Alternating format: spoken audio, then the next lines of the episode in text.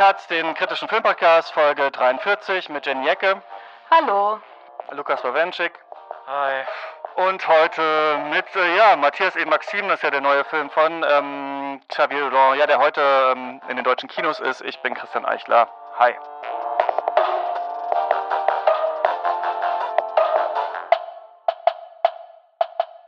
Ja, herzlich willkommen zur neuen Folge. Ähm, ihr habt ja gerade schon gehört, wir reden über Matthias E. Maxim. Wir planen die Folgen ja immer mit so ein bisschen Vorlauf und das war halt so geplant, ne, weil der jetzt eigentlich halt neu in die Kinos gekommen wäre, aber dann kam halt dieser neue Shutdown oder Lockdown Light und jetzt ist er halt nicht in den Kinos, die Kinos sind zu und jetzt reden wir halt über einen Film, den ihr halt nicht sehen könnt. Ey, das ist doch irgendwie alles scheiße, aber wir konnten es jetzt auch noch nicht so richtig umplanen und warte mal, wir müssen ja wir müssen ja gar nicht mehr über aktuelle Kinostarts reden. Wir können ja einfach wieder Classics machen. Classics machen und über Mami reden.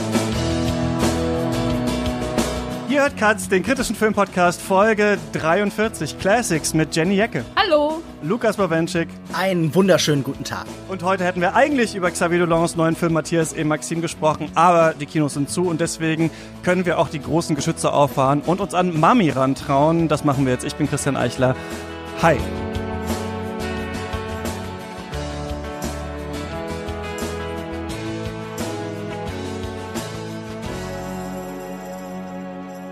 Ja, Leute, es ist wieder Classics-Zeit und das ist, das ist ja im Umkehrschluss immer, dass äh, ja die Kinos in Deutschland zu sind. Wir haben einen neuen Shutdown, um das vielleicht mal so zu nennen. Ähm, diesmal vor allem von Orten, die mit Freizeit zu tun haben, also Museen, Theater, Restaurants und auch eben ähm, die Kinos, Schulen, die man letztes Mal halt als erstes zugemacht hat, bleiben zum Beispiel auf. Leute können auch weiter zur Arbeit gehen, weiter einkaufen und so.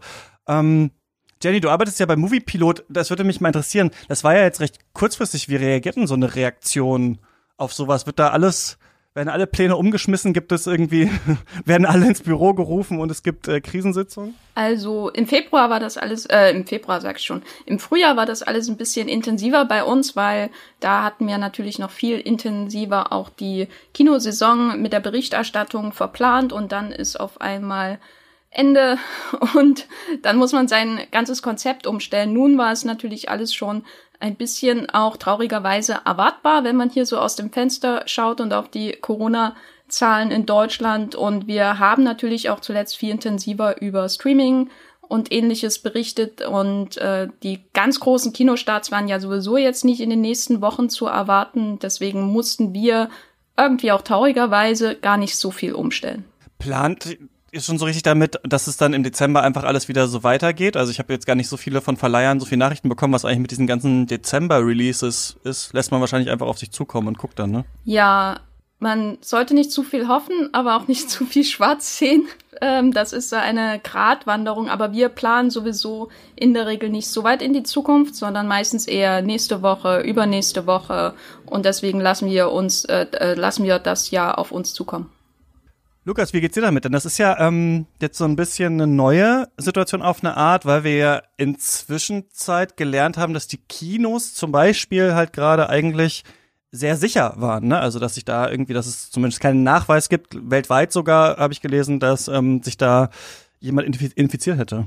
Ja, wir hatten ja schon in unserer Mailback-Folge spekuliert und da sagtest du dann auch recht prophetisch, naja gut, vielleicht sind ja nächste Woche die Kinos ja, alle so wieder zu. Scherz, ja ja, äh, so beiläufig und das stellte sich dann nun als sehr real heraus. Aber wir haben das ja auch beide so ein bisschen, weil ja, wir wollen nicht sagen kommen sehen, aber es war ja in Teilen eben auch erwartbar. Und was ich jetzt eben aus der Kinobranche wahrnehme, die Leute, die ich kenne, die da direkt eben an den Quellen sitzen und auch von Verleihern und so, ist natürlich allgemein, wie schon vorher, ein Grundgefühl von Verunsicherung. Also gerade die Kinos fragen sich jetzt nun auch, okay, hoffentlich bleibt es tatsächlich bei diesem Monat und wenn nicht, was tun wir dann? Und äh, aus den Redaktionen, die für mich Aufträge vergeben, merke ich sehr gemischte Re Reaktionen tatsächlich. Also an vielen Stellen wurde einfach gesagt, ja, wir nehmen immer noch alle Kritiken, die jetzt ohnehin schon angefordert wurden und so. Wieso denn eigentlich auch nicht? Also es es werden ja trotzdem Leute diese Texte vielleicht lesen. Andererseits gibt es auch Filme, die einfach immer wieder verschoben worden sind, wo ich dann auch mein Schreiben immer wieder verschoben habe, einfach weil ich auf den jeweiligen Film keinen Bock hatte. Also diesen komischen Resistance, in dem Jesse Eisenberg Marcel Marceau spielt, den habe ich jetzt schon viermal ähm, wurde der Termin verschoben und viermal habe ich dann auch das Schreiben darüber verschoben, weil ich dachte so, nee, komm, ich will den aber jetzt nicht sehen. Und jetzt bin ich mal gespannt, ob ich dann irgendwann 2021 da sitze und dann denk so, ja gut, jetzt Jetzt musst du aber den Film gucken, wo Jesse Eisenberg den Clown im Krieg spielt. Und Matthias Ja, Schweighöfer ne? als Nazi, oder? Äh, ganz unabhängig von dem Film eigentlich, oder? Der Verleih äh, Profan Media, die machen Matthias äh, e Maxim eigentlich und das war so ein bisschen eigentlich der Grund. Wir wollten mal, oder ich dachte, ey, lass doch mal so ein bisschen wie bei Claire Denis, da haben wir das Special auch gemacht. So ein bisschen dachte ich, ey, ihr kennt euch ein bisschen besser aus, auch mit Xavier Dolan. Lass es doch mal so zum Anlass nehmen. Der Film Matthias e Maxim sollte ja nicht, ist ja nicht so super besprochen worden. Ihr habt den beide auch äh, schon gesehen.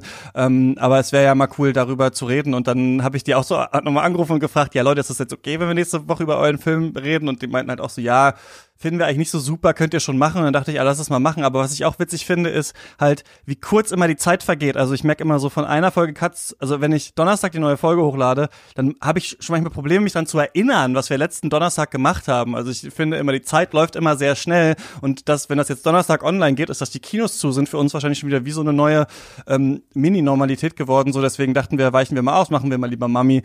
Und dann könnt ihr da draußen auch, falls ihr den Film noch nicht gesehen habt, den eben schauen. Und wir reden nicht hier über, über irgendwas, was es quasi gar nicht gibt. So richtig ist ja auch irgendwie ähm, so ein bisschen Quatsch. Ich finde einfach nur interessant, aber dass wir jetzt, dass jetzt einfach anders diskutiert wird und man auch viel Kritik natürlich hört, ne, wie die Regierung das verkündet hat, was gesagt wurde, weil ich finde, was immer so ein bisschen mitschwingt, ist halt das Argument, es geht jetzt nicht direkt um die Kinos, also oder es geht jetzt nicht direkt um die Theater, weil es sagen ja alle möglichen Leute jetzt, die von diesem Shutdown betroffen sind. Bei uns war es sehr sicher und ich glaube, es geht halt hauptsächlich darum, einmal wirtschaftlich halt Wirtschaft offen zu lassen und dann halt die Schulen offen zu lassen und dann halt irgendwie alles anderes zuzumachen, damit die Leute halt auch nicht nach dem Kino noch was trinken gehen, zum Kino hinfahren, sich halt treffen, sondern einfach um die Kontakte an sich runterzubringen.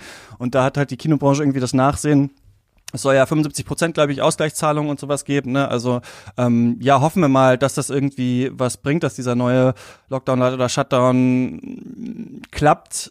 Aber so ganz, also so ganz kann ich mir persönlich einfach noch nicht vorstellen, dass es so Anfang Dezember heißt, gut, haben wir jetzt gemacht, die Zahlen sind runter, wir können wieder alle ins Kino und Weihnachten nach Hause und sowas. Also das kann ich mir nicht so ganz vorstellen. Aber genau, werden wir dann, glaube ich, einfach sehen. Lass uns mal zum Film kommen, über den wir reden wollen. Und zwar ist der von Xavier Dolan. Wie habt ihr denn das erste Mal so von dem gehört? Weil er gilt ja schon so richtig so als ja, Filmemacher einer Generation. Er ist sehr jung. Ähm, wir machen gleich noch die längere Vorstellung. So, wisst ihr noch, wie ihr das erste Mal äh, von diesem Namen gehört habt? Ja, ich habe äh, wahrscheinlich Arte geschaut, 2009, Cannes, heiß verfolgt. Das war ja ein ähm, ganz großer Autorenfilmerjahrgang, damals im Wettbewerb von Cannes. Hier, der Haneke war da mit das weiße Band, der Olle Haneke. Ähm, Quentin Tarantino hat den Glorious Bastards da und so weiter. Und wenn man sich das heute anschaut, einfach ähm, Wahnsinn, wie, wie Cannes einfach so sein Best-of aufgezogen hat. Und in der, ich glaube, die Directors Fortnite äh, war das, die äh, Conseil de la Réalisateur, äh, da hat I Killed My Mother Premiere gefeiert und die Menschen bei Arte waren aus dem Häuschen und haben ein Porträt über äh, den Herrn Dolan gemacht und das war das erste Mal, dass ich von ihm gehört habe.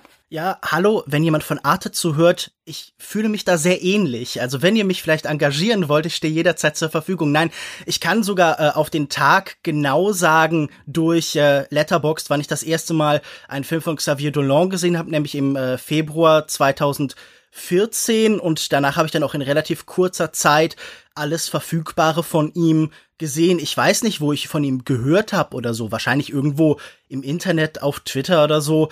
Aber ich äh, weiß, dass dieser erste Film von ihm auch der erste war, den ich gesehen habe und äh, dass der mich auch sehr erwischt hat. Und dass ich sowieso das Gefühl habe, das ist ein Regisseur, der irgendwie eine sehr unmittelbare Verbindung, so eine Art Kabel direkt so in mein Unbewusstes irgendwie hat. Ja, ich hatte immer davon gehört, äh, soll ganz toll sein, Xavier Dolan, Xavier Dolan muss man unbedingt alles sehen, aber irgendwie ähm, hangle ich mir ja oft auch so durch die Podcasts so dann an die Regisseure, Regisseurinnen dran und irgendwie weiß ich nicht, äh, gab's gab's nicht so richtig diese diese Verbindung jemals, dass wir gesagt haben, wir machen jetzt mal den Film und dann ist jetzt mal die Zeit, das aufzuholen, bis eben jetzt.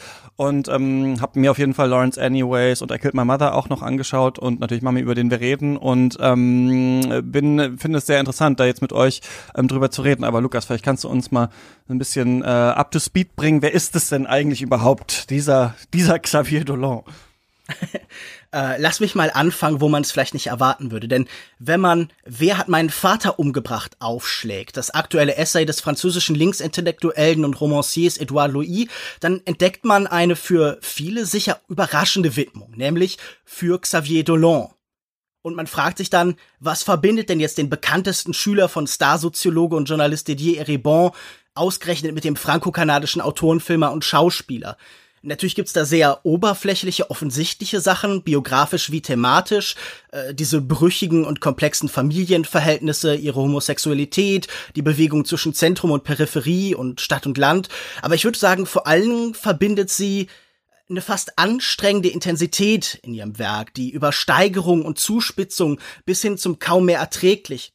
Gerade äh, Xavier Dolans Filme sind oft sehr umstritten, und ich würde sagen, die kritischen Positionen reichen da von, so ja, von dir schon angesprochenem Geniekult bis hin zu Hass und Verachtung.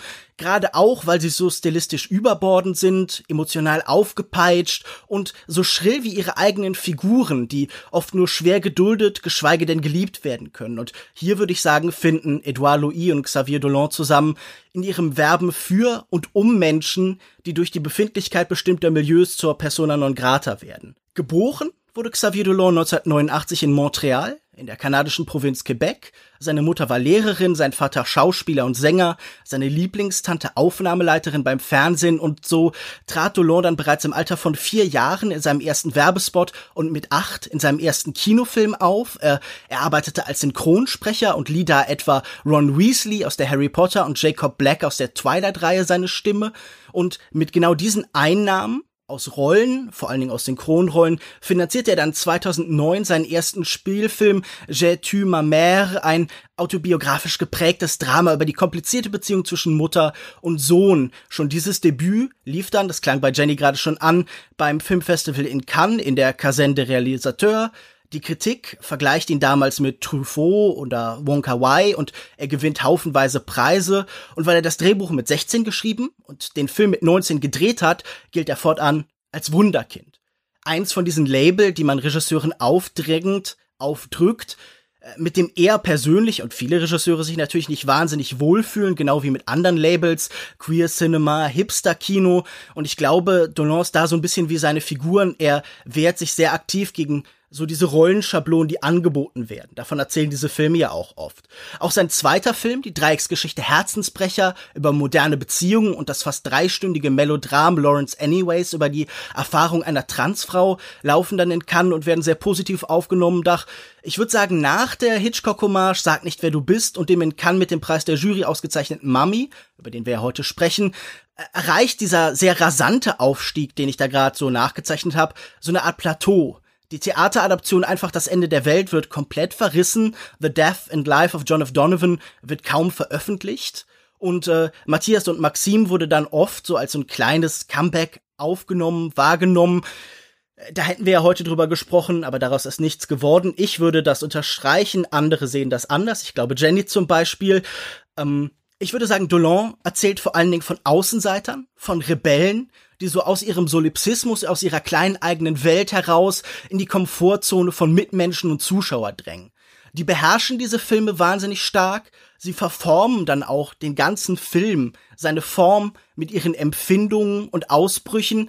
Äh, Delon hat mal gesagt, ohne Emotionen gibt es keine Handlung und deshalb greift er dann oft auf so kleine Vignetten und Ornamente zurück. Die sind meist zu Popsongs äh, montiert, nicht mutiert, montiert, die aus den detailliert arrangierten Milieustudien herausstechen, herausbrechen, um Erinnerungen und Empfindungen zu visualisieren. Dann regnet es etwa in Lawrence Anyways bunte Kleiderstücke vom Himmel oder Trauer manifestiert sich als gewaltiger Regenschwall im Wohnzimmer in Mami und Sag nicht, wer du bist, wird dann sogar mit den Seitenverhältnissen des Films gespielt. Und ich bin sehr gespannt, was ihr so heute über Xavier Dolan und Mami zu sagen habt. Ja, vielleicht fragen wir uns erstmal, ähm, Dankeschön, worum es in diesem Film überhaupt geht. Jenny, kannst du uns ähm, unsere Erinnerung auffrischen? Ja, also seine Premiere hat der Film ja 2014 gefeiert. Er spielt aber quasi in der Zukunft. In 2015 gab es eine reale Unterhauswahl in Kanada und am Anfang erfahren wir, am Anfang von Mami, dank einer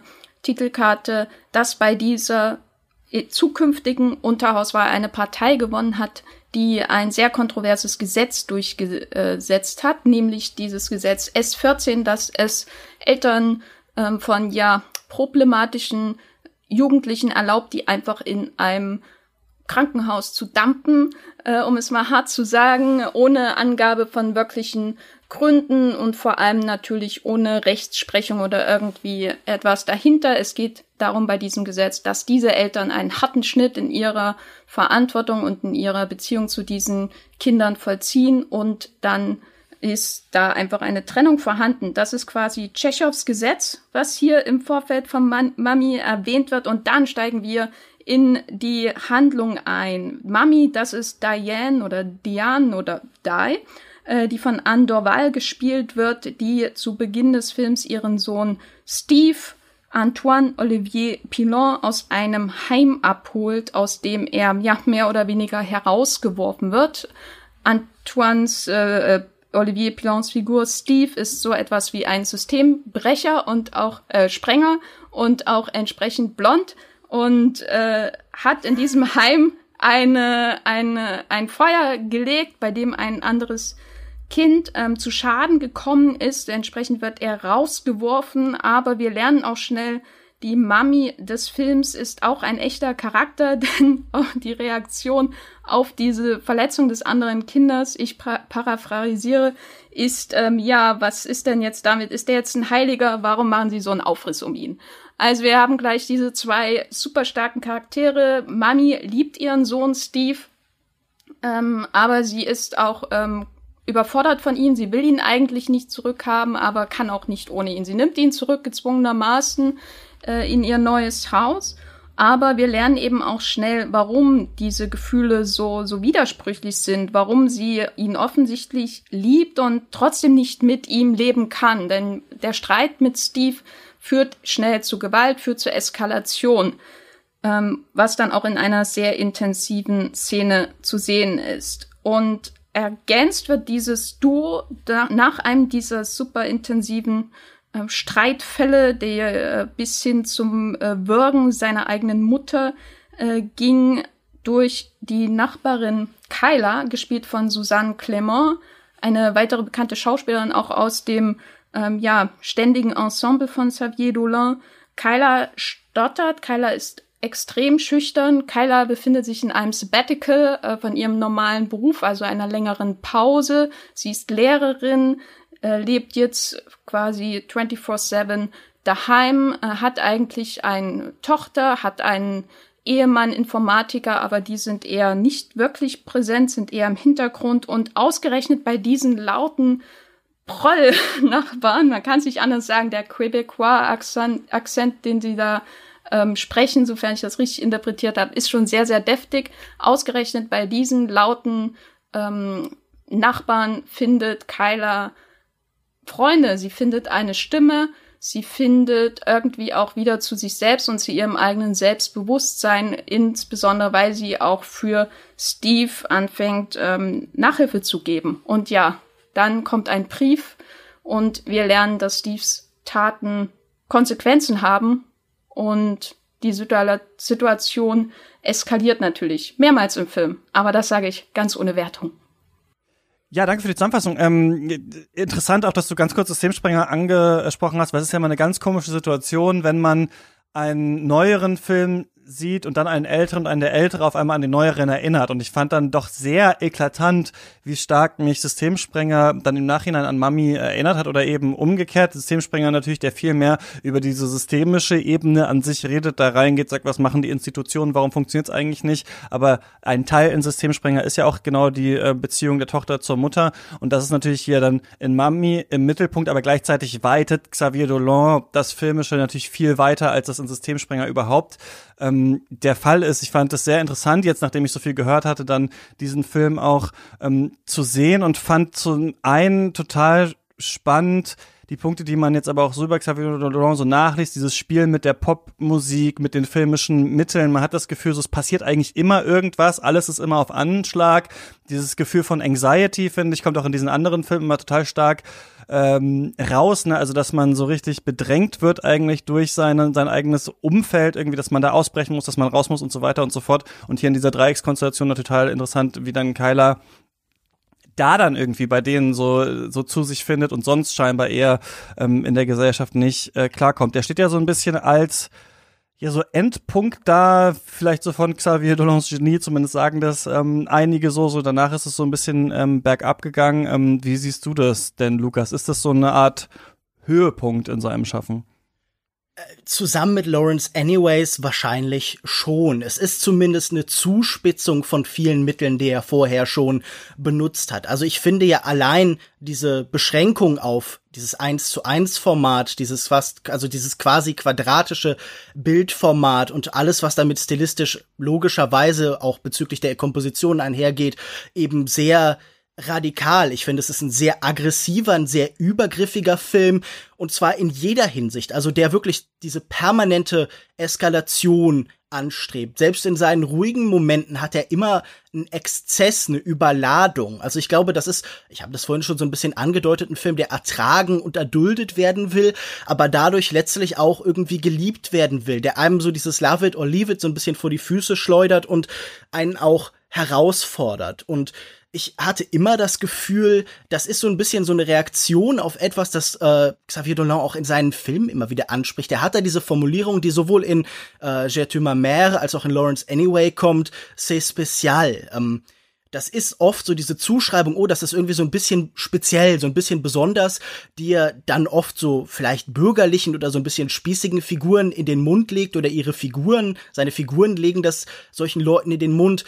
Und damit ist gemeint, ja, okay, das ist so ein bisschen merkwürdig, wir ertragen das irgendwie. Und ich glaube, das ist ein Film, der sehr viel auf der Suche ist nach mehr als Toleranz, mehr als dem erduldet werden, sondern der sich fragt so, ähm, was ist, wenn da mehr ist als das Verlangen, halt irgendwie toleriert zu werden, sondern wenn man halt durchdringen will zu anderen, wenn man wirklich auf der Suche ist nach Verbindungen zu anderen. Und wie kann das scheitern? Scheitert der Film für dich, Jenny? Denn ich habe äh, auf Letterbox gespickt. Äh, da gab es zwei Sterne. Also, wie sag ich das? Nett.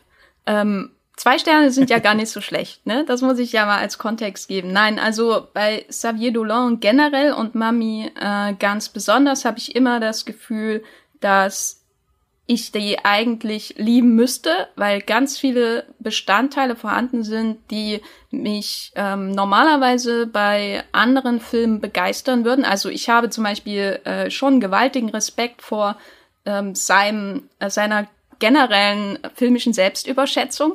Das finde ich fantastisch. Ich finde es äh, fantastisch, dass mhm. er es schon in seinem Debüt ähm, I Killed My Mother ähm, so weit treibt und im Grunde ist Mami ja wie eine höher budgetierte Weiterentwicklung, vielleicht auch Reflexion dessen, was er dort erzählt hat, nur ähm, als, als gewachsener mhm. Filmemacher, ähm, als Filmemacher, der sich in der kurzen Zeit, mindestens fünf Jahre, ähm, schon gewaltig weiterentwickelt hat. Aber andererseits geht mir das auch so gewaltig auf die Nerven. Und ähm, es gibt, das liegt nicht daran, dass die Leute schreien und sie streiten, weil wenn man erstmal regelmäßig auf Festivals geht, und damit meine ich nicht die Zuschauer, sondern die, die Filmfiguren, dann ist das eben so und dann erträgt man das. Wenn der Film einem das ähm, zum Beispiel glaubhaft macht, warum das ist. Und ich glaube, das Streiten ist noch das geringste Problem von Mami für mich oder von anderen, bestimmten anderen Filmen von Xavier Dolan für mich. Nein, mein Problem ist ähm, prinzipiell, dass die, diese Selbstüberschätzung, dass dieses Hineinstürzen in formale Experimente häufig ähm, eher so wie ein, ähm, ja, so ein Schall und Rauch ist, der nur auf einer sehr dünnen, leicht zu Oberfläche äh, funktioniert. Das ist äh, so ein bisschen Rauch, den man kaum noch sieht im Grunde. Äh, und äh, wenn man dann da durchschaut, da ist dann nicht mehr viel da. Also ich habe da so viele teils auch ähm, schlimme Assoziationen mit anderen ja, Künstlern oder mit anderen ähm, Medienformaten, äh, die äh, eher herabwürdigend äh, wären, wenn ich die jetzt nennen würde, wenn äh, bezogen auf Mami. Also dieses, ich finde es einerseits toll, dass er wahnsinnig dramatische Melodramen macht, übersteigerte Melodramen. Ähm, das gibt's ja heute viel, viel ähm, zu wenig. Und andererseits finde ich das äh, unglaublich nervig, dass es sich dann so sehr auf die Oberfläche versteift und so wenig wirklich irgendwie in die Nähe ähm, wahrhaftiger Emotionen kommt. Und äh, deswegen nervt, nervt das halt auf Dauer. Wenn ich, ich muss aber sagen, ein positives Wort noch zu Mami. Es nervt mich hier wesentlich weniger als bei manch späterem Film von ihm. Ja, interessant, weil ich die jetzt auch so nachgeholt habe und wenn man natürlich die guckt mit diesem mh, mm, Gedanken im Hintergrund, das riesige äh, Genie, Xavier Dolan und so weiter. Und dann äh, schaut man sie und denkt sich auch natürlich, das ist unglaublich, solche Filme in diesem Alter äh, zu machen, diese, die auch stilistisch so sicher sind. Also ich fand das bei Lawrence Anyways, wo wirklich auch jedes Kostüm, jede Frisur sitzt und interessant ist. Und äh, man lässt sich davon auch treiben. Und ich mag total diese Idee, Lukas ist schon so ein bisschen angesprochen, dass man sich so ewig aneinander abarbeiten muss im Leben die ganze Zeit. Also das ist nicht, dass diese Lösungen, und das ist egal, ob es jetzt eine ähm, ob es die Transition ist, äh, die, die im Mittelpunkt steht, oder ob es äh, der Umgang mit der eigenen Homosexualität ist, oder hier eben so mit ADHS und äh, Gewaltausbrüchen, so, dass die Dinge nicht leicht sind an sich, und auch deswegen im Film nicht einfach leicht abgehandelt werden äh, können, mit vielleicht wie in einem Hollywood-Film dann nur einem kurzen Mal, dass man sich anschreit und dann ist irgendwie alles, äh, alles getan. Es ist nicht einfach und es ist nicht einfach, aber es ist trotzdem so normal. Also das ist das, was den Menschen irgendwie ein bisschen ausmacht. Das habe ich ganz stark das Gefühl in diesem Film von Xavier Dolan, dieses ewige und ich fand das bei Lawrence Anyways auch wirklich überwältigend, wie lange und wie lange es dauert und wie oft sie zusammenkommen und immer wieder das irgendwie erörtern müssen. Aber gleichzeitig habe ich mich auch gefragt, ob es nicht, du meintest so, diese, diese Decke ist, ist, ist so, so ein bisschen dünn, so ein bisschen, als ich dann jetzt I Killed My Mother gesehen habe, dachte ich so, okay, hm, kenne ich jetzt natürlich schon ein bisschen, auch wieder natürlich jetzt rückwärts an einen Film erinnert worden, mhm. aber dann dachte ich auch so, okay, wie viele Tricks hat er eigentlich? Passiert ja tatsächlich immer das Gleiche. Immer diese Flucht in den Pop, immer diese Flucht in diese Klaviermusik, zum Beispiel halt bei Mami in Einaudi und sowas so. Also ich, da habe ich mich auch gefragt, ob es so ein Lightning in the Bottle Moment auch war für Leute zu dieser bestimmten Zeit mit diesem jungen Regisseur. Ist es so groß, aber hält es tatsächlich für so lange oder muss man nicht auch mit dieser Machart irgendwann abstürzen, wobei ich eben nicht weiß, wie die nächsten Filme sind. Aber ich denke mal, Lukas, bei das ist anders. Für dich liegt da auch viel noch dahinter oder hinter den Bildern und ähm, Na, was, in der Musik. Ich finde das vielleicht erstmal den falschen Zugang. Ich würde sagen, ja klar, wenn man Xavier Dolan oberflächlich liest, dann ist er ein oberflächlicher Filmemacher. Aber das trifft ja nun auf die meisten, eigentlich auf jeden einzelnen Filmemacher zu und würde dann auch noch anbringen, Kino ist ja nun auch einmal ein Oberflächengenre. Man kann sich ja nun schwer darüber beschweren, dass die Leinwand flach ist und dass er wahnsinnig viel über Textur über die Welt, die er zeigt und das Design, der erzählt und das nicht Selbstzweck ist, sondern uns was über diese Menschen verrät. Also ich finde, ähm, I Killed My Mother ist ja ein gutes Beispiel dafür. Diese mit Tand überladenen Räume, die uns eigentlich schon durch einzelne Deko-Objekte erzählen, wie diese Menschen funktionieren. Da wird die Psychologie als etwas, das man ausstellen muss, das man hervorheben muss, das nicht einfach rein Empfindung irgendwie ist, übergangen, sondern man kann das irgendwie fast instinktiv, also man überspringt einfach einen Zwischenschritt, der im Kino vielleicht oft notwendig gemacht wird. Aber dann würde ich eben auch sagen, äh, diese Filme vermeiden genau das, was ihnen an vieler Stelle vorgeworfen wird, eigentlich sogar sehr gut. Einerseits ist das hier etwas, das könnte ganz ohne Probleme ein Problemfilm sein. Einer, der einfach dieses Milieu sich anschaut und uns sagt, wie schlimm das alles ist. Aber dem entkommt er natürlich durch diesen Exzess, durch diese Variation von immer ähnlichen Situationen. Ich muss dabei, wenn du das gerade so beschreibst, Christian, dieses aneinander abarbeiten, immer so ein bisschen an Sartre und zum Beispiel die geschlossene Gesellschaft denken. Diese Idee, dass man keine Augenlider hat, dass man sich gar nicht mehr voneinander lösen kann. Und das ist ja auch ein Film, das einen so fast durchgängig mit Reizen bombardiert. Und ich würde sagen, dass es aber auch so dieses Empfindungskino, so das, was vielleicht im amerikanischen Indie-Kino oft sehen, äh, was vielleicht Assoziationen bei Jenny irgendwie waren. Also so Sachen, die dann in Sundance laufen oder so. Ich glaube, auch dem entkommt er, indem er all diese Sachen so variiert und gegeneinander abgleicht. Also ich glaube, so, wir wissen, der Popsong, das ist oft das auf drei Minuten dreißig konzentrierte Versprechen des Ausbruchs. Aber wir haben hier in diesem Film Szenen, die mit Popsongs unterlegt sind, die die gleichen Bewegungen wie in anderen Situationen machen, die eben trotzdem kein Ausbruch, kein Entkommen sind. Zum Beispiel diese Szene, wo ähm, unsere Hauptfigur, wo äh, Steve am Anfang stiehlt und mit diesem Einkaufswagen Bewegungen vollführt, die wir später dann nochmal in gleicher Form sehen. Und da läuft dann auch schon Popsong, aber es ist kein Moment der Befreiung. Und wir werden mit diesem verengten Bildrahmen auch die ganze Zeit an die Grenzen dieser Welt erinnert. Und ich finde die Komposition hier spannend. Man liest oft die Kritik, ja, visuell ist dieser Film nicht wahnsinnig abwechslungsreich, weil natürlich die Kompositionsmöglichkeiten bei so einem engen Bild sehr begrenzt sind. Aber ich finde gerade das spannend, dass er immer wieder das als so eine merkwürdige Irritation anklingen lässt, dass er uns immer wieder auf den begrenzten Blick dieser Figuren, auf die Scheuklappen, die sie haben, so hinweist, indem wir uns auch selbst bei Bildern immer wieder denken, so fehlt hier nicht irgendwas. Und dass er diese Ideen visuell variiert, also dass er zum Beispiel diese Ausbruchsszenen einmal mit offenem und einmal mit geschlossenem Bild so vollführt und später dann nochmal als Fantasie, dass also dieser Film gar nicht repetitiv ist, sondern so fast so experimentartig uns ähnliche Bildsituationen, ähnliche Momente in anderem mit anderen Emotionen, mit anderen Empfindungen, aber auch mit einem anderen analytischen Blick zeigt. Das finde ich ist schon eine große formale und auch einfach in der Konstruktion eine sehr große Leistung. Da ist es für mich aber formal nicht zu Ende gedacht. Also ich kann das zum Teil schon nachvollziehen, weil ich habe mich bei Mami ähm, speziell jetzt auch den ganzen Film oder bei mir hat sich nie im Film der Moment eingestellt, wo ich mich an das Bildformat gewöhnt habe, sondern mhm. es war schon eine konstante Irritation, das auf jeden Fall. Aber ich fand es dann auch viel irritierender, wenn ähm, sich das Bild erweitert hat und wieder zusammengezogen hat. Und am schlimmsten äh, in Sachen Irritation war das, als er das dann nochmal macht. Ähm, aber für mich ist das natürlich ein, ein, eine sinnige Idee, äh, dadurch die, die tieferen Ideen äh, des Films und die, Problemat äh, die Probleme der Figuren ähm, dem Zuschauer so mehr oder weniger reinzuwirken, ne? die, die begrenzte Sicht, diese Fixierung auf die eigene Mutter ähm, und die Fixierung auf den eigenen Sohn, dann letztendlich auch auf den Zuschauer zu übertragen, der gar nichts anderes mehr wahrnehmen kann, der fluchtartig äh, das Weite suchen will, in die Bildränder nach links und rechts und überall nur erdrückendes Schwarz findet und das ist natürlich ne, ganz, ganz äh, äh, niederschmetternd, vor allem weil man ja nicht aus diesen Streitsituationen rauskommt, wenn man überall dann nur an diese schwarzen Bildwände prallt, wenn man so will, und dann prallt man wieder zurück und ist wieder bei diesen Figuren und das kann ich prinzipiell auch alles nachvollziehen, finde das aber irgendwie auch so, wie gesagt, nicht zu Ende gedacht, weil wenn man sich dann die Inszenierung selbst anschaut, und da muss ich mich sicherlich äh, dem einen oder anderen Kritiker,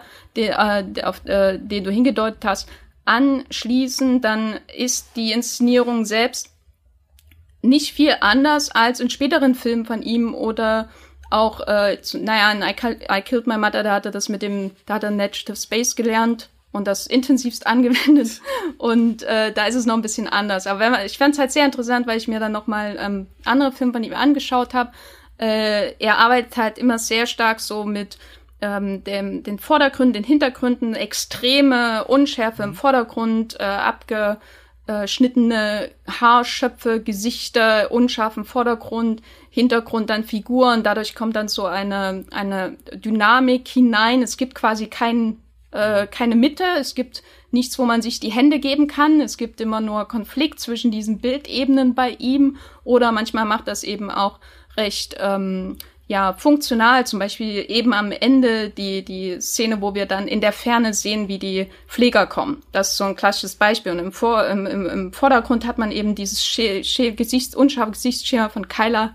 Und ähm, da, da kommt das dann endgültig, dieser ultimative Konflikt, ähm, den er da heraufbeschwört, zusammen. Aber das wirkt eben auch sehr eintönig. Das wirkt, ähm, dieses ständig Aufreizende verliert eben auch irgendwie seine seine Macht für mich, vor allem weil durch diese durchaus einseitige Inszenierung innerhalb eines durchaus auf den ersten Blick ähm, ja experimentierfreudigen Formats. Also es, wenn man das Format sieht, dann ähm, denkt man zuerst, da ist irgendwie, da kann irgendwie alles passieren, da ist ähm, Freiheit da. Ne? Der Filmemacher kann alles machen, was er will, wenn er ein 1 zu 1 Format machen will, weil er ähm, ja dieses Instagram-Format hat ausgewählt hat und äh, nicht äh, 4 zu 3 oder was wir sonst vielleicht ähnlich gewohnt sind.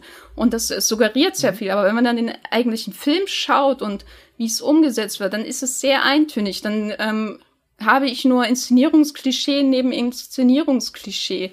Und das wird für mich halt den Figuren nicht gerecht. Dadurch, wenn ich schon so, so eintönige, zum Teil zumindest, ähm, Sequenzen habe, die so nach einem ähm, Pressure Cooker ähm, System irgendwie funktionieren. Ne? Der Druck wird aufgebaut und auf verschiedenste Art und Weise dann abgelassen. Entweder durch eine super überwältigende Musikmontage äh, oder durch einen super überwältigenden Streit. Ähm, dann wirkt das alles nur noch, wird, wird, wird alles nur noch flacher, so wie seine Bildgestaltung innerhalb dieses 1 zu 1 Formats flach ist letztendlich. Man hat nur diese zwei Ebenen, die keine Verbindung haben. Man hat diese Figuren, die ähm, sich abnutzen durch die eintönige Drehbuchgestaltung und äh, so kommt das dann alles zusammen und deswegen funktioniert das für mich nicht, was ich immer schade finde bei Dolan, weil wie gesagt, ich seine Experimentierfreude grundsätzlich mag. So, das war sehr kompliziert. Ich will nur eine Sache sagen. Ich habe gerade in den äh, Discord äh, hier, ähm, den wir haben, reingeschrieben. Ey, wir nehmen gerade auf. Habt ihr noch was, was unbedingt gesagt werden muss zu Mami? Und der erste Kommentar war: uh, Today is gonna be the day that they're gonna throw it back to you. Ähm, und deswegen ist für mich die Frage. Du hast gerade schon noch so Klischee und sowas angesprochen. Ne? Also zwei Sachen, die ich interessant finde, einfach die ich nur aufgreifen möchte und dann weiterreden ist einmal das Klischee, also das ähm, äh, klischeehafte und die Eintönigkeit. Und einerseits würde ich sagen, aber die Eintönigkeit, das, darum geht's ja wahrscheinlich auch. Also gerade hier, dass dass man sich so lange aneinander abarbeitet, dass es eben so nervig ist, dass es sich die ganze Zeit bewegen muss. Und dann haben wir, äh, dass es sich die ganze Zeit auch still steht in seiner Bewegung eigentlich.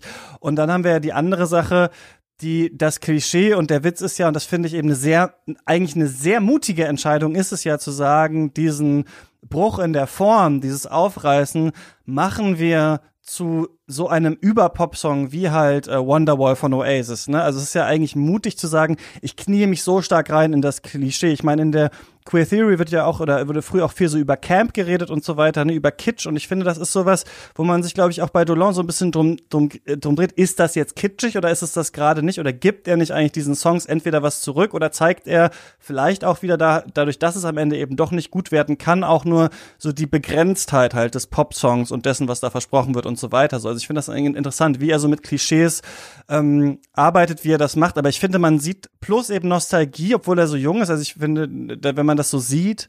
Und dann kommt Wonderwall, das was ja einfach ein Hammer-Song ist tatsächlich. Also viele Sachen auch, zu denen man, bei denen man heute sagt, ja, das sind irgendwelche Klischeesongs und sonst was haben wir ursprünglich was aufgerissen. Ich finde, gibt eben schon so ein bisschen was zurück und das ist einfach, wenn man das zum ersten Mal sieht, wirklich, und ich wusste es ja sogar schon, ne, natürlich, dass es das da gibt, weil es das ist, was man bei Mami immer zitiert, aber fand ich das trotzdem total beeindruckend, halt diese Szene zu sehen und wie damit auch beim zweiten Mal gespielt wird. Ich fand das schon sehr, ähm, Genial eigentlich, genau, das wollte ich nur sagen, aber jetzt Lukas. Ja, ich würde nämlich auch erwidern, dass der in einer Interaktion in irgendeiner Form mit diesen Klischees steht, dass er mit denen arbeitet. Ich würde sofort unterstreichen, vieles davon ist mittlerweile längst Arthouse Standard geworden. Also gerade dieses Spiel zum Beispiel mit Unschärfe, das ist ja nun etwas, das wir gerade zum Beispiel auch eben auf Festivals oder irgendwie so im Programmkino unseres Vertrauens ohne Ende sehen. Aber hier zum Beispiel findet es ja zum einen natürlich auch eine Korrespondenz irgendwie in irgendeiner Form mit dem Thema, mit den Mitteln, also so eine Einheit von Form und Inhalt. Also zuerst als Kind sieht man auch nun mal unscharf, man hat äh, einige wenige Bezugspersonen in Form der Eltern, die dann ins Schärfefeld hineintreten und so ähm, finde ich, nimmt man ja auch einen infantilen Blick, einen noch stärker infantilen Blick, als Steve eigentlich haben müsste in diese Welt hinein. Aber ich würde noch mal sagen, ich sehe halt diese Eintönigkeit nicht, weil wenn man sich diese Szenen im Detail noch mal anguckt, dann findet man so viele Varianten oder leichte Verschiebungen, die große Unterschiede machen, weil wir sprechen natürlich viel über diese klischeeartigen Ausbruchsmomente und ich denke, hier geht es stark um das Versprechen des Ausbruchs. Ich habe gerade schon über den kurzen Popsong gesprochen, der einem Versprechen gibt in drei Minuten dreißig, aber der das nie einhalten kann. Und so handelt dieser Film daran, auch wie diese Versprechen immer wieder implodieren. Wir haben ja auch viele Momente, die davon erzählen. Also zum Beispiel, dass sich Steve von zwei Radios mit zwei Popsongs zugleich irgendwie beschallen lässt, der Supermarkt als Ort.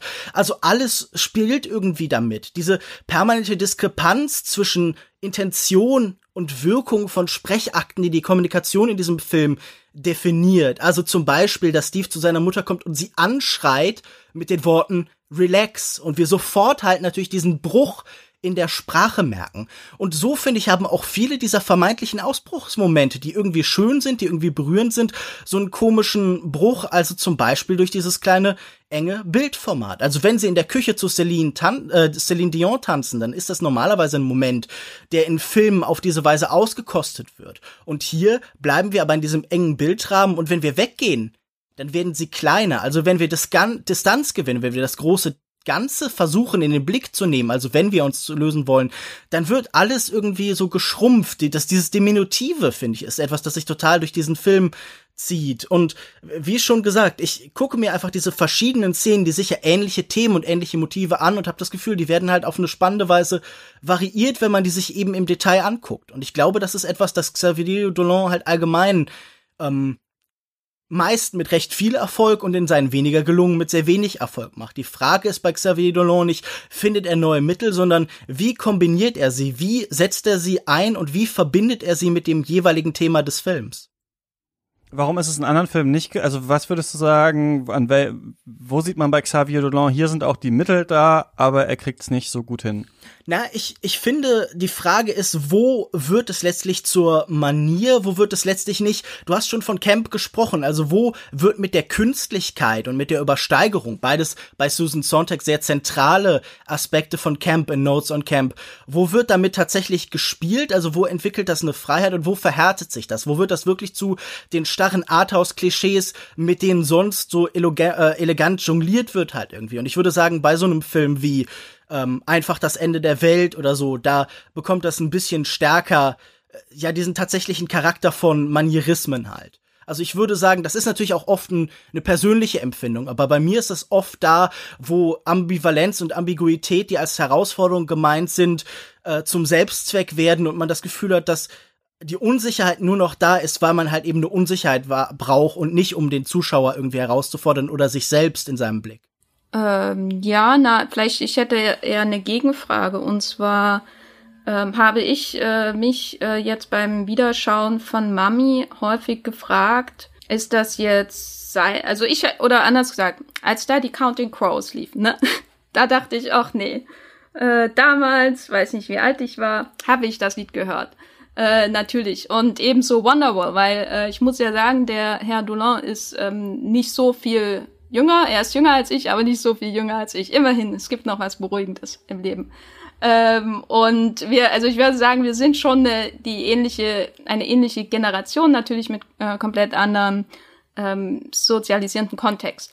Aber es ist auf jeden Fall etwas bei der Musikgestaltung da, was auf meine Nostalgie trifft. Und da fühle, fühlte ich mich dann auch immer ein bisschen peinlich ertappt, äh, obwohl ich Mami schon zum zweiten Mal gesehen habe, ähm, dass ich diese Assoziation habe. Und deswegen habe ich mich gestern häufig gefragt, ähm, wer hört denn eigentlich diese Musik im Film, wenn sie nicht gerade wirklich intradiegetisch, also in, innerhalb der, der Szene läuft? Wer hört die Musik? Hört das die äh, ist da ist da ein ein ähm, Erzähler da, der nicht erzählt, außer vielleicht die Titelkarte, ähm, der der ähm, die diese Geschehnisse von dieser ähm, Familie und ihrer Nachbarin betrachtet, der ähm, sie, sie, der quasi ähm, ja die Ausdrucksverstärkung durch die Musik ähm, heranleitet. Ich, sage, ich rede jetzt mal ähm, kom äh, komplett übertrieben, ne, eine fiktive Person. Oder ist das ähm, das, was im Gefühlsleben von ähm, Steve passiert, was sich in der Musik äußert, die da läuft? Also weil für mich ist das eher etwas Distanzierendes, die, die Musik, insbesondere bei sowas wie, wie Wonderwall oder so, was davon starten geht, was mich wie immer wieder so zurückschiebt auf die Dolan-Perspektive. Und das hat ja, das, das äh, äh, äh, hast du ja schon erwähnt. Also dieses, wer, wer betrachtet das eigentlich, wer reflektiert hier? Weil ich hatte eher das Gefühl, wenn er da mit dem äh, mit den Kopfhörern, ich glaube, er geht da zum Supermarkt äh, hingeht oder so, dass er da aber ganz, ganz andere Musik hört. Denke ich nämlich auch. Für mich ist die Musik hier immer so eine Art Begegnungsraum. Sie liegt ja vom Alter des potenziellen Hörers, also so Leute wie wir oder Xavier Dolan, irgendwo zwischen diesen beiden Figuren. Es ist so eine merkwürdige Form von Kompromiss. Es ist nicht das, was äh, Steve hören würde, es ist nicht das Die hören würde, sondern es ist der Ort der Begegnung. Ich habe das Gefühl, wenn diese beiden Menschen so zusammen aussuchen müssten, so, hm, so was, worauf können wir uns irgendwie so einigen? Oder diese drei Figuren sogar so, was finden wir, dass wir alle irgendwie okay finden, dass vielleicht so wie bei Celine Dion, wo gesagt wird, das ist der Stolz der Nation, was sogar so einen generationenübergreifenden Verbindungs- und Bezugspunkt hat. Also ich glaube, das ist oft irgendwie Kultur, die einfach auch immer da ist. Die läuft in gewisser Weise hier ja oft im Hintergrund. Also wenn sie halt irgendwie so, wie du schon sagtest, so extra digetisch eingespielt, wenn sie nicht von den Figuren selbst direkt kommt, dann äh, wirkt das immer für mich als etwas, das halt so wie so ein Hintergrundrauschen dieser Gesamtkultur ist. Also das könnte halt auch so in im Supermarkt laufen oder so, oder auf, wenn man so auf so eine Metaebene ge gehen will, das ist die Art von Musik, die vielleicht in einem Film über diese Figuren laufen könnte, auf so eine kuriose Weise. Wisst ihr, was ich meine? Also ich habe das so oft Gefühl, das ist so eine Synthese von verschiedenen Blicken in der Musik. Das ist natürlich dann auch die von Xavier Dolan, aber der steht hier ja als Erzähler auch oft so in die, zwischen dieser Trias von verschiedenen Figuren. Also er wechselt ja auch die Perspektive oft so ein bisschen und verschiebt sie leicht zu den jeweiligen Leuten rüber. Das ist so die Musik als neutraler Begegnungsraum. Ja, weil es ist quasi das Scarface. Also am Ende, das ist die, die Populärkultur.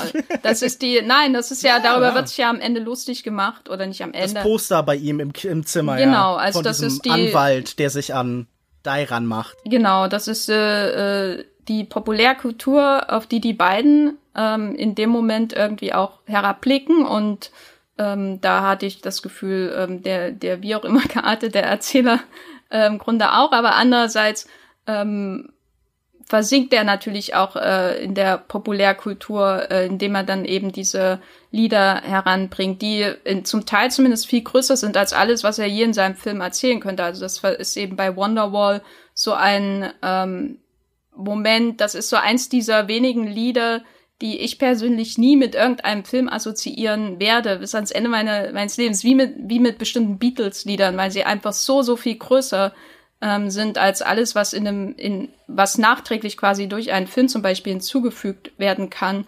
Äh, und ja, so ist es dann wohl auch mit Scarface. äh, ja, warum nicht Fight Club? Hätte auch gepasst. Na, ich, ich finde das so spannend, weil er spielt ja ganz oft mit dieser Frage, was gehört irgendwie allen, aber kann trotzdem eine individuelle Wirkung halt irgendwie erzielen. Also so, wo begegnet sich das banale Allgemeine ähm, wo trifft das auf das Universelle und Spezifisch, also so, wo finden diese verschiedenen Perspektiven zusammen? Und ich glaube, es geht ja auch, also es, ist, es liegt oft am ehesten nicht ein ironischer, sondern vielleicht so ein postironischer Gestus da drin. Es ist eigentlich egal, ob der Song jetzt ironisch oder unironisch oder, also mit welcher Aufrichtigkeit, mit welchem Level von Authentizität die Figuren zu dem tanzen oder sich bewegen, weil man so zurückfällt auf so diese ganz basale Ebene, so ganz unabhängig davon, mit welchem Gestus man das macht, das macht irgendeine Form von Freude und so. Man begreift in dem Moment mit, dass es eine hohle und eine leere Freude ist, die so wie Asche einem wieder im Mund zufällt und das Bild schrumpft wieder zusammen, sobald die Realität zurückkehrt.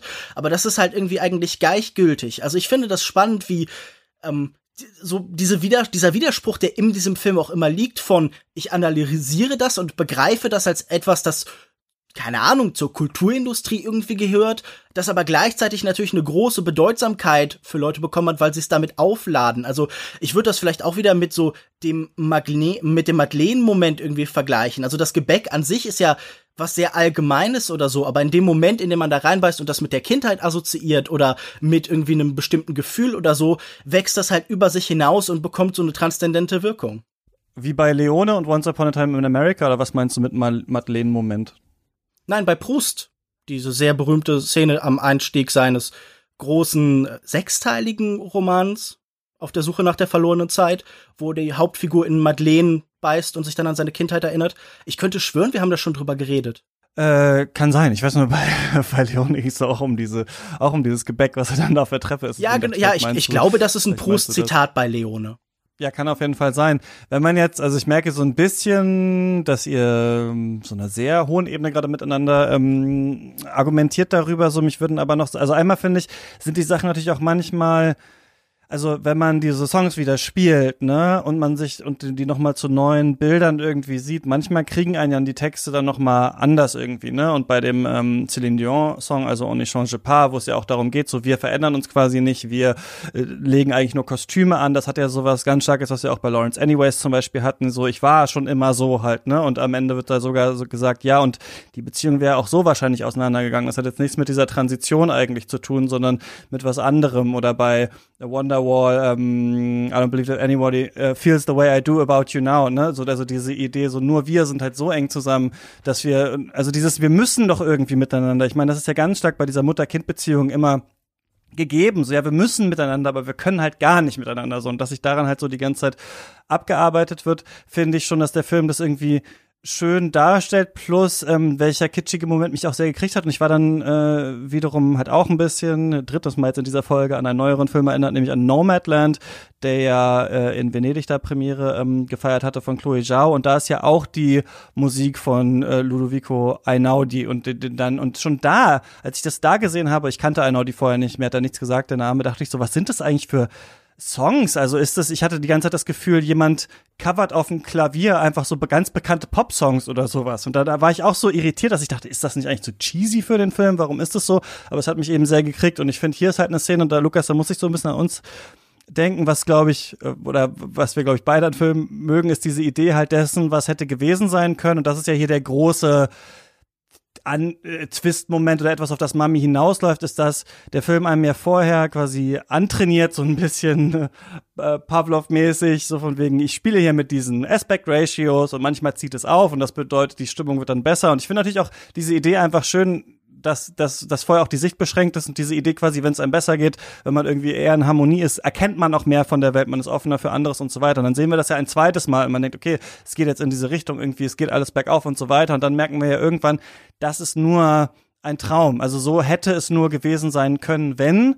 Und wie es hätte gewesen sein können, ist ja was sehr auf eine Art konservativ-bürgerliches. Also man macht die Schule fertig, man heiratet, man bekommt ein Kind und so weiter. Und dieser Traum quasi mit ihrem Sohn, das mitzuerleben, ist ihr ja verwehrt geblieben, weil sie dann stattdessen, was wir sehen, halt die nicht in diese strahlende Zukunft fahren, sondern sie ihn dann da abgibt. Und das fand ich wirklich total bewegend, als ich das gesehen habe, habe mich aber auch gefragt, und das, da haben wir jetzt noch nicht so viel drüber geredet, aber Lukas, du meinst im Vorgespräch, du hast dich auch so ein bisschen damit beschäftigt. Wie seht ihr das denn so politisch oder gesellschaftlich, was hier in dem Film verhandelt werden soll? Weil ich hatte neulich diese Folge vom Filmlöwen Podcast gehört, wo die über Emma, glaube ich, geredet haben, äh, den neuen Film, und ähm, da so ein bisschen gesagt haben, diese Idee, wir haben, das war auch im Discord, äh, wir haben ja Wickerman da geguckt und hat jemand geschrieben zu diesem Remake, das irgendwie äh, US-Regisseure, die können nur Backstory, aber nicht Character. Also Backstory können die immer, ja, da ist damals halt das Kind gestorben, deswegen ist er schlecht drauf, aber Charakterentwicklung können sie nicht so richtig. Und ich habe mich hier gefragt, wo will er eigentlich in Mami genau damit hin? Warum macht er das hier so? Warum endet das eigentlich doch in dieser Tragödie? Und muss es eigentlich wirklich eine Tragödie sein, wenn eine Mutter sagt, ich kann das nicht mehr machen, ich kann mit diesem Kind nicht mehr umgehen, es geht nicht mehr. Es wird ja wie so dystopisch aufgebaut quasi in der düsteren Zukunft ist das dann einfach so möglich und am Ende nutzt sie das. Also es ist schon so ein bisschen so eine Rabenmutter-Geschichte, aber am Ende wird da ja so ein Fragezeichen dran gesetzt. Und das würde mich interessieren, einfach bei euch. Es ist ja nicht so wie bei Lawrence Anyways zum Beispiel, dass einigermaßen Friede am Ende herrscht und man hat sich zwar auseinandergelebt, aber man hat jetzt mal miteinander geredet, sondern hier ist ja wirklich ähm, der Bruch, der dann auch dazu führt, dass sie ja auch sich dann mit dieser, also nicht nur der Bruch zu ihm, sondern auch zur dritten Person, zu Kyla, die in dieser Beziehung drin war. Wie seht ihr das so? Also es schwebt natürlich die ganze Zeit über dem Film. Insofern kommt es am Ende nicht überraschend. Das ist das, wo man von Anfang an weiß, wo, also zumindest ging es mir so, ähm, dass es darauf hinaus, hinauslaufen wird, wie eben auch die, die Pistole irgendwann bei den Tschechows äh, äh, Theaterstück eine Rolle spielen wird, wenn sie einmal eingeführt wird. Und so ist es hier auch.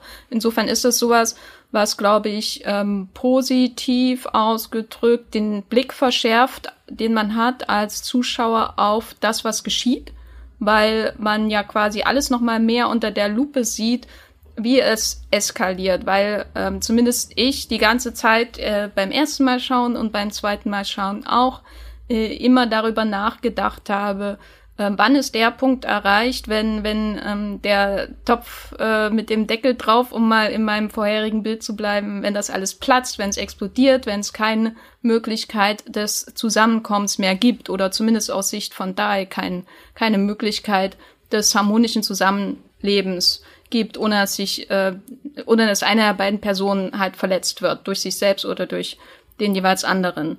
Und für mich ist das eine extrem künstliche ähm, ja, Konstruktion eben, ähm, weil das e-, ist ja auch Absicht. Also wenn man schon mal so weit in die Zukunft geht, ein Jahr und was wann auch immer das dann danach spielt, das ist einfach äh, von vornherein eine künstliche Konstruktion, äh, künstlich, künstlicher Rahmen, der gegeben wird, ähm, genau wie ähm, das Bildformat, genau wie der Umgang mit der Musik und so weiter ähm, die, die in gewisser Weise distanzierend sind und dann wieder einen auch näher heranbringen sollen an das, was geschieht. Das arbeitet so alles ein bisschen zusammen, um am Ende ähm, ja einen so manipulativ da hineinzuzwingen, ne, in diese Gefühlsachterbahn, die da äh, La La Land mäßig am Ende vonstatten geht. Also beim Wiederschauen äh, fühlte ich mich dann wirklich irgendwie auch so emotional beleidigt äh, von dem Film was, was sich sicher eher ähm, nie, vielleicht auch an mir liegt, weil wenn, wenn die Musik so aufspielt, ne, das ist wie so, da bin ich wie so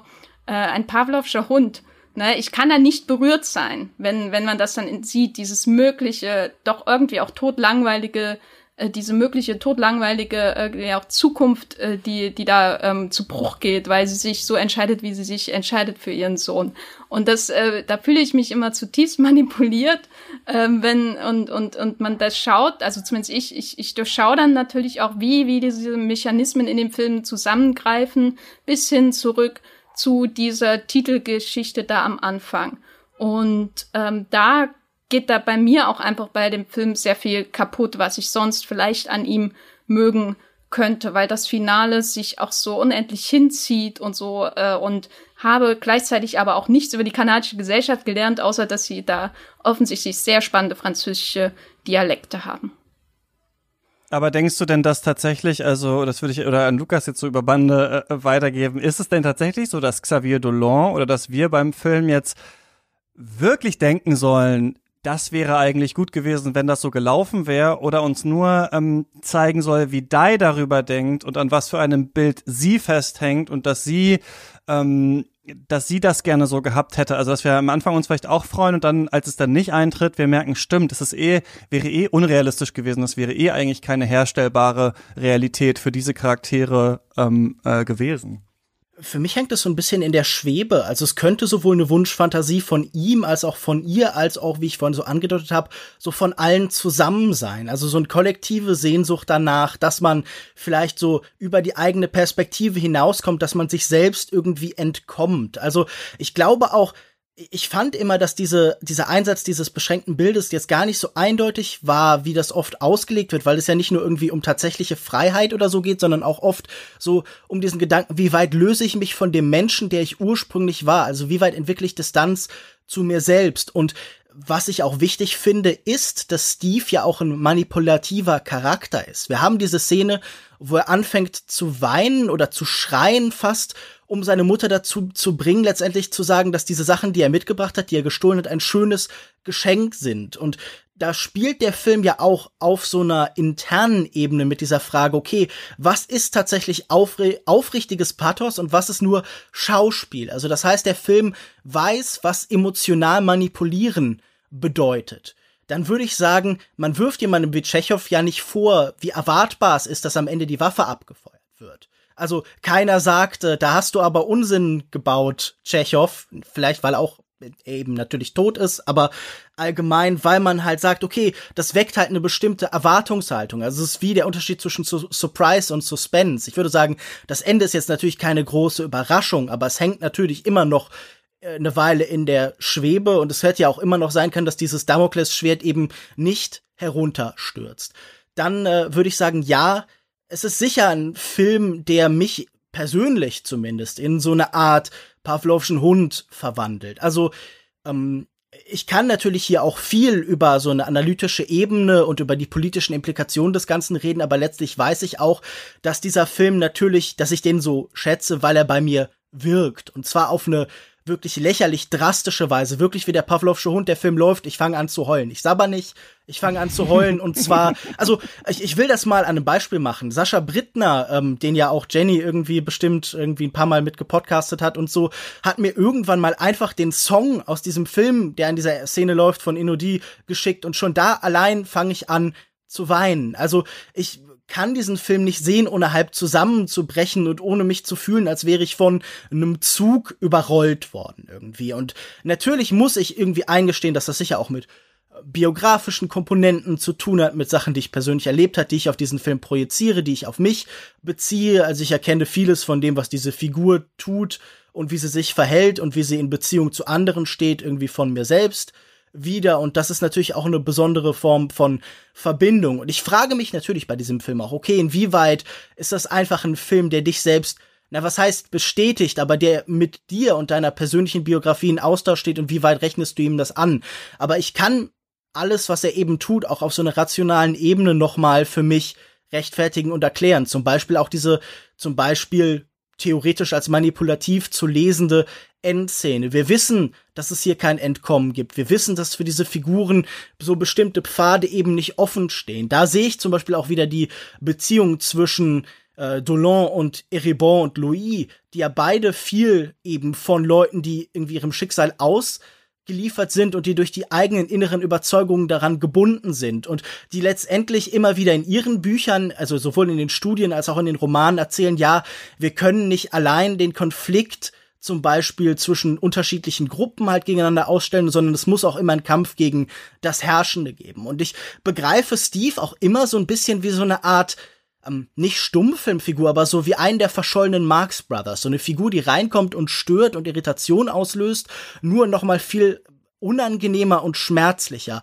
Und wenn ich ihn vor den Wächtern flüchten sehe oder wenn ich sie am Anfang irgendwie anschreien höre, fast in der Doppelung der Szene aus, ich habe meine Mutter getötet, seinem Debüt, dann sehe ich auch irgendwie ihre Frustration mit der Bürokratie und ich sehe letztendlich hier in diesem letzten Übergriff die Macht der Herrschenden, die vielleicht verdrängt werden kann, die man sich wegdenken kann, aber die immer wieder in irgendeiner Form zurückkehrt. Und da sehe ich dann auch die politische Dimension. Das ist dann vielleicht äh, relativ unspezifisch im Blick auf Kanada. Das kann ich so gut nicht sagen, weil ich nicht aus Quebec komme und das ist ja oft ein Zugang, der einem dann fehlt. Aber als universelle Gedanke, so dieses ineinander rammen. Also wir sehen ja Steve auch als Rassisten, wir sehen ihn als Homophoben, wir sehen ihn als sexistisch, wir sehen ihn als übergriffig, wir sehen ihn als gewalttätig. Er ist ja alles, was man ähm, einfach nicht zu sein hat. Und diese Frage, was könnte mit dieser Figur passieren und was passiert aber in der Gegenwart oder auch eben in der Zukunft, wenn sich aktuelle Tendenzen noch weiter verschärfen mit ihm.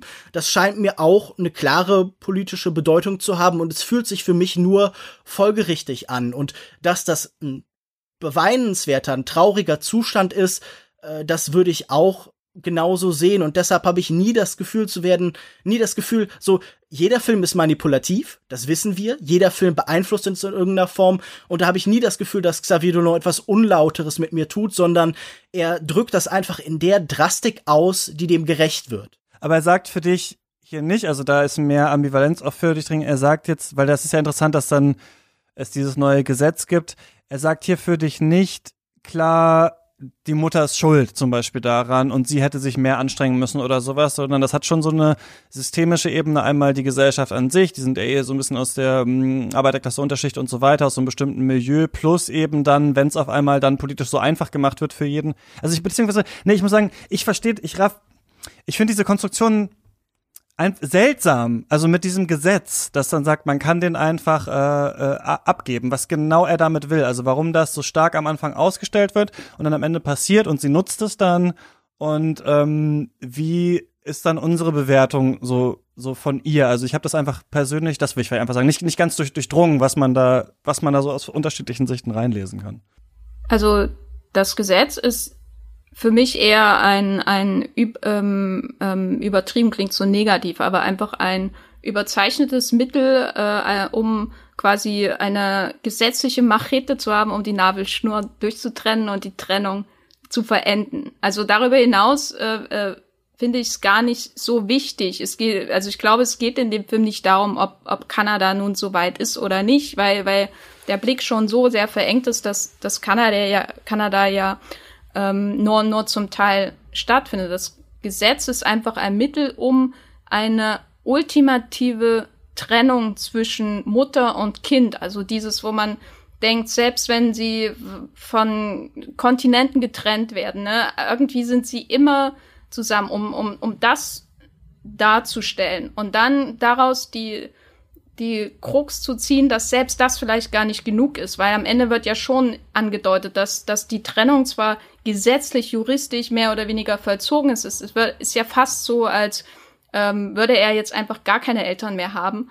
Äh, und trotzdem ist die Wunde immer noch da, quasi. Die, die, das, die Wunde wurde geschlagen von diesem gesetzlichen Messer auf, auf beiden Seiten. Und ihn zieht's ja auch irgendwie raus und damit wahrscheinlich auch letztendlich wieder zu ihr. Das ist für mich einfach so ein symbolisches, ein symbolisches äh, Mittel, um die Beziehung zwischen den beiden äh, äh, auf einen auf einen Höhepunkt zulaufen zu lassen, wo es dann zu diesem zu dieser ja Guillotine, um mal noch ein Bild zu nehmen, äh, kommt, die die Kopf von Nacken trennt. Aber ich ich habe auch noch ein Wort äh, zu Steve zu sagen und zwar wird er für mich als wilder, als ähm, ähm, grenzenüberschreitender Held ähm, dann vom Film letztendlich auch unter Wert verkauft, weil ich das Gefühl habe, dass er in jeder Hinsicht ähm, durch, durch diese Methoden der Distanzierung äh, in der Popmusik und, und so weiter, die äh, dass er davon auch eingegrenzt wird, dass er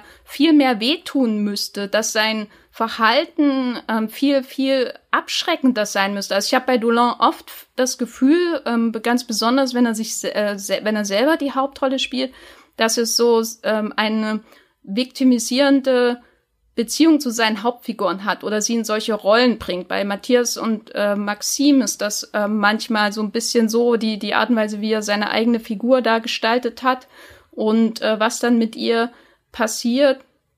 Und auch schon in seinem Debütfilm. Und bei, ich glaube, Mami gefällt mir noch ein bisschen besser. Mit zwei Sternen, naja. Äh, weil das hier nicht ganz so extrem ist.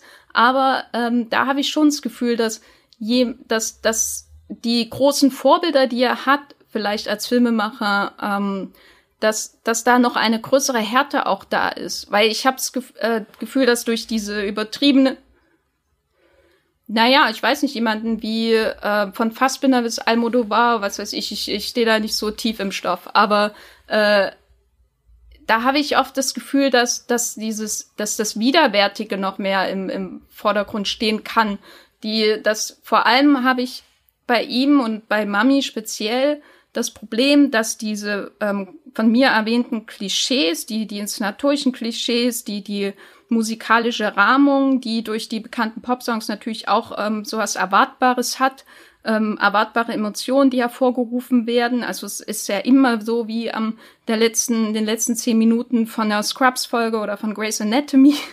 Okay, jetzt bringe ich die Vergleiche wirklich, ähm, dass dadurch so so Formelhaftigkeit hineinkommt, die ähm, insbesondere Steve als Figur eingrenzt und die es irgendwie leichter gutierbar macht für mich auch. Und das finde ich dann schon sehr schade, weil ich, ich ja, weil er als Figur ist für mich noch mit das Interessanteste und das, was mich auch neugierig macht äh, an dem Film. Und ähm, dann schlägt er aber bei mir zu wenig Wunden am Ende. Ich glaube, ja, ich finde das eigentlich dann ganz gut, wie das gelöst ist, glaube ich, mit dieser ähm, staatlichen Ebene, dass eben so ein bisschen gezeigt wird, dass äh, sie am Ende dann doch daran leidet, aber eben das nicht. Also eigentlich müsste der Staat es gibt diese Situation, es gibt diese ähm, Kinder, ähm, die die vielleicht dann irgendwie nicht mehr nur äh, zu Hause leben können oder die, die Eltern die dann scheitern, aber er zeigt ja immer, dass es auch was Ökonomisches ist. Die haben nicht genug Geld, irgendwie das gut umzusetzen. So, die können nicht einfach X und Y machen, um damit umzugehen. Das ist ein ökonomisches Problem, das so ein bisschen auf das System hinausweist. Und dann würde man ja sagen, der Staat muss irgendwas machen, um das zu unterstützen. Und zum Beispiel eine Umverteilung, aber was der Staat hier macht, ist halt, ja, man kann das dann einfach abgeben, das Kind, und fertig. Und dann ist Ruhe. Und dann wird auch gezeigt, ja, dann ist aber eben auch keine Ruhe, sondern dann äh, fühlt sich das noch weiter und so weiter obwohl, und dadurch würde ich glaube ich, doch schon durch diese Konstruktion auch sagen, dass der, dass der Film dann nicht so über sie ähm, direkt wertet, wie ich vielleicht vor diesem Gespräch das noch stärker ähm, dachte. Wir sind am Ende von dieser Besprechung zu Mami. Ähm, Lukas, muss man Mami gesehen haben? Äh, ja, gut, ich habe ihn jetzt zum fünften Mal gesehen. Ich beantworte diese Frage für mich immer in regelmäßigen Abständen mit Ja. Und äh, wer für ein derart großes Gefühlskino, das äh, würde ich jetzt behaupten, zumindest keine Rettungsringe auswirft, keine Stützräder anbringt und sich nicht irgendwie zurückhält, sondern auch da unsere Vorstellung von, äh, wie man das inszenieren sollte, also wie man vielleicht auch dem eine Wildheit verleihen würde oder so, wie das nicht in Kitsch abdriftet, sondern das mit all diesen Möglichkeiten immer zu spielt und unsere Erwartungen an das, was eben ein gutes, ein richtiges, ein hochwertiges Kino mit derartigen Figuren machen würde, irgendwie unterläuft und so merkwürdig in sich gegeneinander reibt, wie das sicher auch Steve hier in seinem Kopf immer wieder tut. Ein äh, Film, der politisch spannend ist, der aber vor allen Dingen auch einfach diese Größe der Empfindung in Wellen aufbaut, die sich viele Filmemacher einfach nicht mehr zutrauen. Auch die seine Filme Vorbilder nicht immer erreicht haben. Also ich meine, bei Almodovar würden mir jetzt auch genug Fälle äh, einfallen, wo man vielleicht noch sehr viel formelhafter und zurückhaltender ist, als man das dann hier vielleicht ist. Aber wer darauf irgendwie einen Wert legt, wer daran einen Sinn und eine Empfindung vielleicht auch für sich erkennen kann, dem würde ich das ans Herz legen. Ja, ist ein super Film. Fünf Sterne, nicht zwei. Zwei ist falsch. Also ich glaube, von allen Dolan-Filmen, die ich bisher gesehen habe, ist es der, den ich am ehesten wieder schauen würde. Und ich habe es auf jeden Fall nicht ähm, bereut, ihn nochmal zu schauen für diesen Podcast. Und ich denke auch, es ist auf jeden Fall ein gelungener Einstiegsfilm auch in Dolan, weil hier wird der, hier kriegt man ja quasi die, die komplette Ladung in einer noch vernünftigen Länge äh, mit hervorragenden Schauspielern. Das haben wir ja gar nicht so richtig erwähnt. Also ähm, es ist natürlich so zum Teil zumindest sein Stamm Stammensemble, aber äh, insbesondere die Susanne Clément, aber auch die Andorval, die seine Mutter spielt, da, da war ich einfach schon sehr begeistert von ihnen. Und wie gesagt, zwei Sterne sind bei mir nicht so schlimm wie bei anderen Menschen. Ich würde auch sagen, man muss den Film auf jeden Fall äh, gesehen haben. Ich fand es sehr schön, den nachzuholen. Ich war trotz dessen, dass der Film ja gar nicht mehr so neu ist und man den Namen Xavier Dolan schon kennt, trotzdem total beeindruckt davon, dass man so einen Film auf die Beine stellt und dann natürlich später auch die früheren Filme, äh, die ich gesehen habe. Ähm, ich fand die, finde diese Konstruktion äh, gelungen. Ich finde schon auch, dass man manchmal das Gefühl hat, ja, er überspielt jetzt vielleicht äh, etwas Charakterliches mit Effekt, aber ich finde es wirklich so, so auf die Spitze getrieben, wie das hier ist, wirklich sehr schön. Die Momente haben für mich funktioniert, glaube ich, die funktionieren sollen, ohne aber nicht ohne ein Fragezeichen am Ende zu bleiben. Und das finde ich eigentlich ganz äh, schön, dass man dann sich dann immer noch mal überlegen kann, warum ist es eigentlich hier so? Und vor allem diese Idee, also das finde ich wirklich noch mal nur ganz kurz gesagt, aber dass dann eine dritte Person, die erst ihren ganz eigenen Umständen kommt, dann durch so eine komplett eigentlich dysfunktionale Beziehung befreit werden kann auf eine Ebene und dann zerbricht es wieder. Das finde ich ein ganz interessantes ähm, Motiv, wie er das hier, was wie er das hier so eingesetzt hat. Und äh, jetzt habe ich dann auch nach diesen drei Filmen verstanden, warum Leute gesagt haben, Futur 3 erinnert ja doch an einen Film von äh, Xavier Dolan, vor allem äh, bei Lawrence Anyways ist mir das dann nochmal stärker aufgefallen, den ich aber vielleicht sogar noch gelungener finde als Mami, da bin ich unsicher, aber gerade die beiden finde ich sollte man gesehen haben, äh, sind sehr gute Filme, aber, und da bin ich so ein bisschen auf, vielleicht auf der Seite von, von Jenny, ich hatte jetzt nach diesen dreien vielleicht auch weil ich gehört hatte, dass die anderen nicht so gut sind, nicht mehr so große Lust, weitere Xavier Dolan-Filme zu sehen. Es kann aber auch sein, dass sich das natürlich wieder dann legt in ein paar Monaten oder sowas. Eine Sache, die ich noch sagen muss, ich kann niemandem empfehlen, die Filme auf Deutsch zu schauen. Also das ist bei mir wirklich, und ich meine, ich mache das ja jetzt auch schon länger und sowas, und ich habe mir auch gesagt, ich mache das nicht mehr, aber ich finde es dann wirklich krass, wie doll es mich irritiert und nervt, gerade bei französischsprachigen Filmen, wenn die Leute Deutsch reden, dann reden die halt so ein ganz schnelles, super seltsam aufgesetztes Deutsch, was, was es irgendwie nicht gibt und ich auch immer mit den gleichen drei Synchronstimmen und so sowas und irgendwie ähm, die anderen beiden habe ich jetzt aber auch nur auf die Stelle auf Amazon Prime gefunden, wo das halt äh, nur Deutsch ohne Untertitel oder irgendwas gab. Und ähm, das hat glaube ich auch noch mal ein bisschen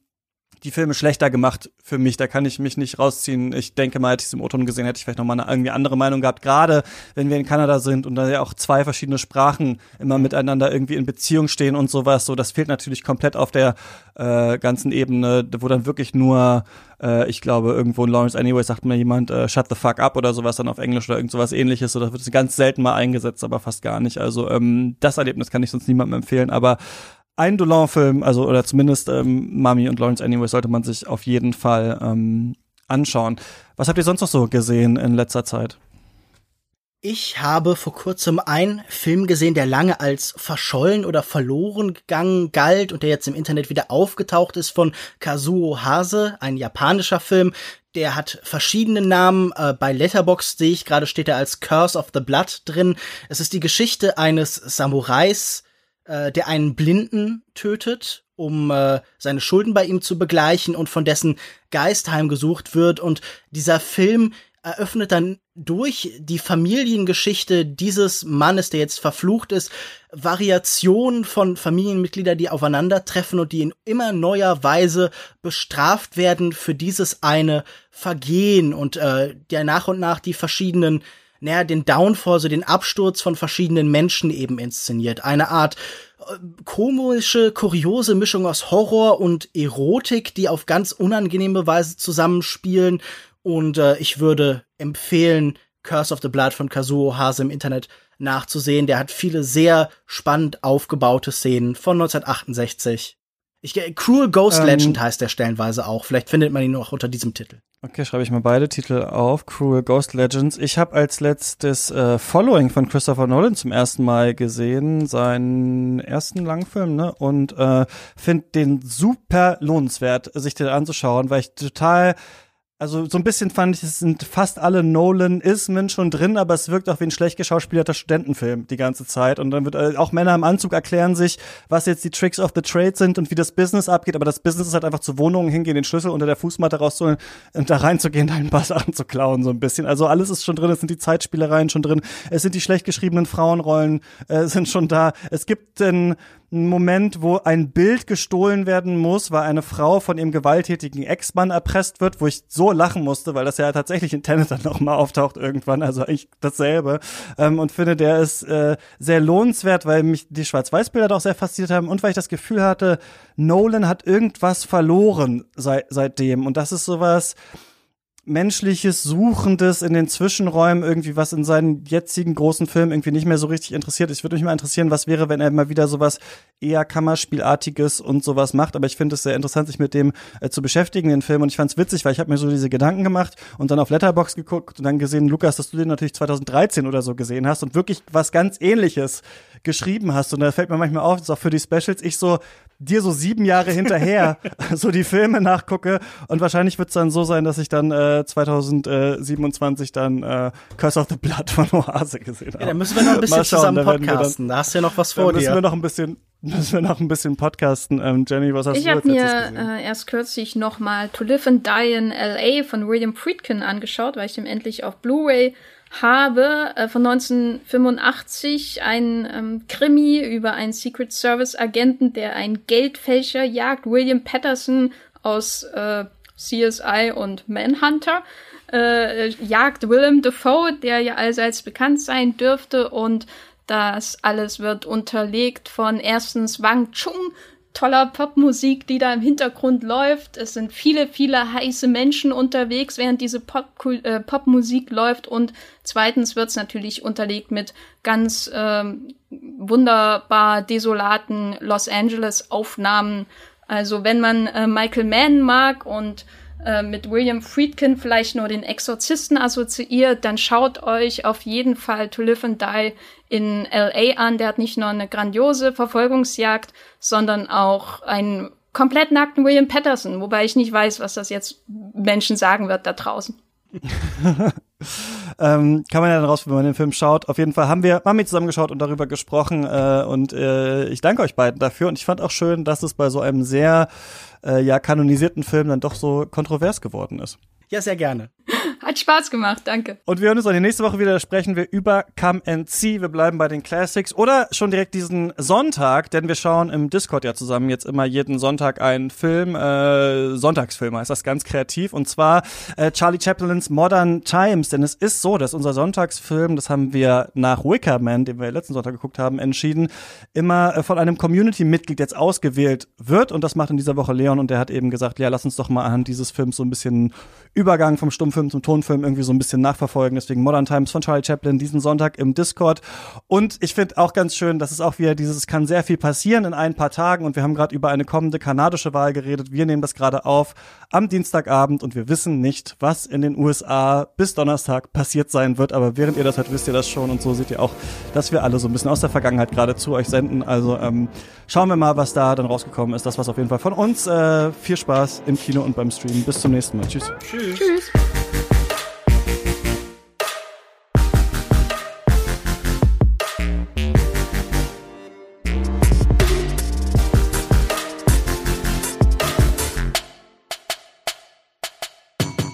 Katz ist eine Produktion von mir, Christian Eichler. Ihr könnt mich immer erreichen unter katzpodcast.yahoo.com, auf Twitter at chr-eichler oder über unsere Instagram- und Facebook-Seiten und so weiter. Und an dieser Stelle danke ich natürlich wie immer den Leuten, die Katz erst möglich machen.